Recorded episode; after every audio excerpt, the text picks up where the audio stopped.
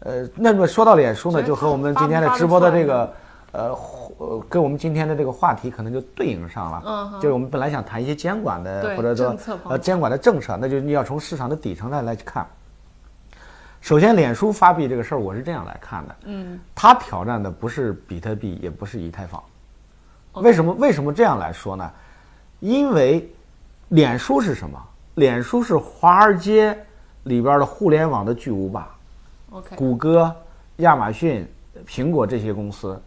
它是一个严格来说，从财富的形态上来说，它是传统的财富形态。是的为什么这个书叫《未来财富之路》？我没有叫什么财富之路，未来财富，我实际上是在从我们在重新思考未来的财富是什么。比如我们说过去的财富迈巴赫，未来无人驾驶没有迈巴赫了，对吧？是的，所以说财富的方式发生变化了。那么脸书来干这件事儿，我个人认为就是说，毕竟 Facebook 的这个扎克伯格非常年轻，在这些互联网的巨无霸的创始人里边，他目前是最年轻的，八零后。那么他在主动的拥抱这场社会运动，我觉得对这是一个对行业完全的加入进区来。块链甚至都不能理解成一个行业。我为什么把它理解成一场社会运动？比如二十年前我们说互联网，说搞互联网的，你今天谁不在互联网里？互联网已经不能作为一个单独的产业，说我就是搞互联网的。是是所以我说我把区块链理解成一场社会运动，就说脸书主动的加入进来了这场社会运动，而不能说好像对咱们行业，这区块链不是咱行业的事儿，将来没有行业。就是大家 everyone 下一代嗯已经下在里它是面了下一代的社会形态。 OK 下一代的呃互联网，所以这是一个呃我自己的一个根本认识，就是他主动加入，那么就说扎克伯格也好，就是 Facebook，他主动拥抱这件事情，对，作为一个互联网的巨无霸，总有人就是说总有人信几年前，比如说那些呃投资比特币的人，就相当于吃螃蟹的极客，那么如果我们把这些互联网的公司理解成一个群体，他也有人主动的拥抱到这个区块链这个市场来也好，这场运动来也好，所以我觉得这是一个呃值得欢迎和首先值得肯肯定的事儿。嗯，呃，但是呢，脸书这个币能不能发出来，我是这样来理解的：从技术的角度讲，发出来一点儿都不难，因为咱们市场已经有了那么多各种各样的稳定币，大家知道这个行业。呃，比本身我认为从社会协作的角度讲，没有太高的门槛。嗯，这个应该认识到，就是说，为什么这样说呢？就又说到我这本书上的开篇那个前言里边有一句话 OK 那个那是因为没有书的内容，这只是个封面儿， 只是个封面儿。就是原来在一七年，我们那时候呃到处演讲开会，有一个刚毕业的大学生问我说怎么创业，我说所有创业的维度都要基于未来的这个社会信息没有成本。就信息没有成本是两个含义。第一，信息嗯传播的速度非常快，传递的成本非常快；第二，就是发布信息和储存信息的成本非常低，第一 OK 对吧？所以从这两个维度上来理解这个事情的时候，你就容易理解说它能不能发出来。那么从全社会协作的角度说，这个东西不难呀。嗯。所以 Facebook 想干这件事儿，那么它最大的障碍就变成了什么？这就是其实我们需要国家政策呃的需要我监管需要我们来来来来探讨的这个问题。比如说今天的滴滴也好，Uber 也好，我们会发现这两大互联网巨也都是互联网巨头了。嗯。这么多年其实它没有利润，这为什么没有多利润？为什么没有利润？我相信未来他们也很难再有利润了。人？为什么？因为去信息的传递成本越来越低的时候，嗯，软件都已经软件都已经是 copy 级的了， OK，就是说它滴滴那一套地图的那套软件儿都可以对搞计算机的人来说，对我们都不难学文科的人来说可能是哇难的不行，对搞计算机的人来说简直就是一个农民工盖个猪圈，对吧？猪圈呃，盖个就是这样。那么自行车呢是个工业品，可以无限制的复制。几四十年前一辆自行车要几百块，现在的自行车我估计它的自行车就百八块钱，一两百块钱。很快就是说，自行车没有成本，软件是复制级的。如果滴滴和 Uber 它将来产生，比如一年五十亿美金的利润，那啥概念啊？那三年五年就上千亿人民币啊，足以重新社会协同一个新的群体把它打败。就完全的就是我们不需要，就是工程师、乘客、司机，这本来是三方的协作，他已经没有必要在上边再诞生一个公司法人来再吃一口。对对对，在就是你有想法，大家就直接协作了，干嘛还要投资人再投那么多钱呢？所以说不，但不影响滴滴和 Uber 作为一个伟大的公司存在，对他们仍然是非常伟大的。因为他们有巨大的社会对价从值。现在开始呃，对它，它仍然有，它就很有价值啊，让大家这么便利嘛。嗯，所以那么就说到脸书这个事情来说，脸书干这件事儿，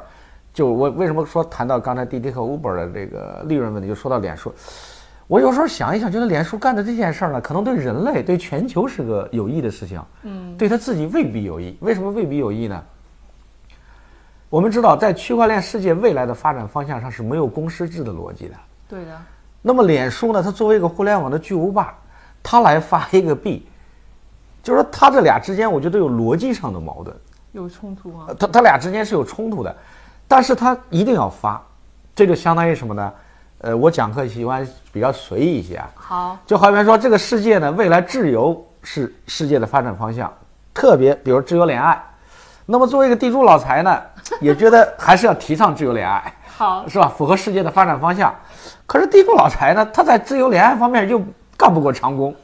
他没有优势，优势他没有优， 他他地主在长工面前没有优势。地主在长工面前没有优势，这是个很大的麻烦。比 OK，如说 t e r r 也发了，嗯，各大交易所其实是都具备这种发行的力量的。是的，对，所以脸书干的这件事儿，如果非要定位的话，我认为它挑战的还是传统的中央银行体制。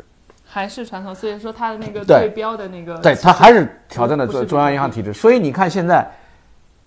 社会上我们这些呃所谓区块链市场的这些投资者，嗯并没有人站出来说支持的不行，嗯，都是各国的中央银行在那儿说这事儿，他好好说说，呃就是等一等，等到等底等让不让你等发？等等等，你好好说说，这是一个问题的根本。第二个呢，其实这里边儿我如果从市场的逻辑上了，我嗯来看。脸书作为一个拥有二三十亿用户的这么一个庞大的群体和，也就是一个社区，对我们都知道呃区呃区块链市场现在，呃，原来的链圈也好，币圈也好，到现在盘圈也好，其实根本上还是个社区的力量在推动，对大家是达是成是共是识，呃大家一致说要干这件事儿。啊，那么脸书说我要一千亿美金也好，对标两千亿美金也好，就会有一个问题，它一旦发发行出来，其实，反正作为我来说，我认为大家，Facebook 这么牛逼的公司，大家还关注它背后到底有没有美元吗？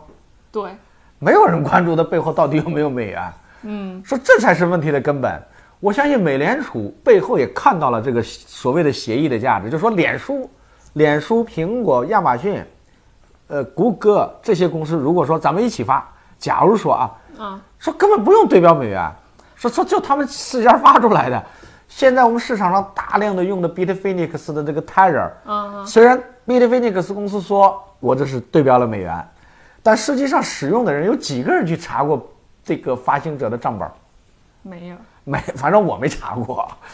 所以这就是一个共识的价值，就它已经走到那儿了。现在就是说技术上不难，它的冲突主要也来源于这个监管者现在还说什么防范洗黑钱呀，嗯防范还是从这个维度上在理解这个问题。嗯，其实问题的根本都不是，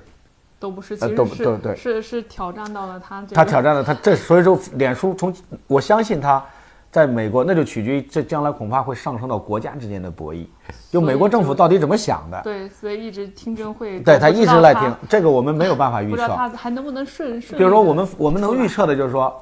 这种事情迟早能干成。为什么？嗯事实上已经有人干成了，是，就无非他没有脸书影响大，拦不拦得住呃就是你能它后面因为脸书影响太大了。是那些发那些所谓稳定币的这小一些点公司呢的，小没把你当回事儿。现在脸书说太大了，说那你要干这件事儿，咱得商量商量。所以我是 OK 从这个维度上来理解这个事情，但是有一个最关键的问题，我觉得还是市场的问题。市场的问题是两个原因，就是说在这之前，市场上各种各样的稳定币其实运营了好几年了，对它在竞争的问题上，我觉得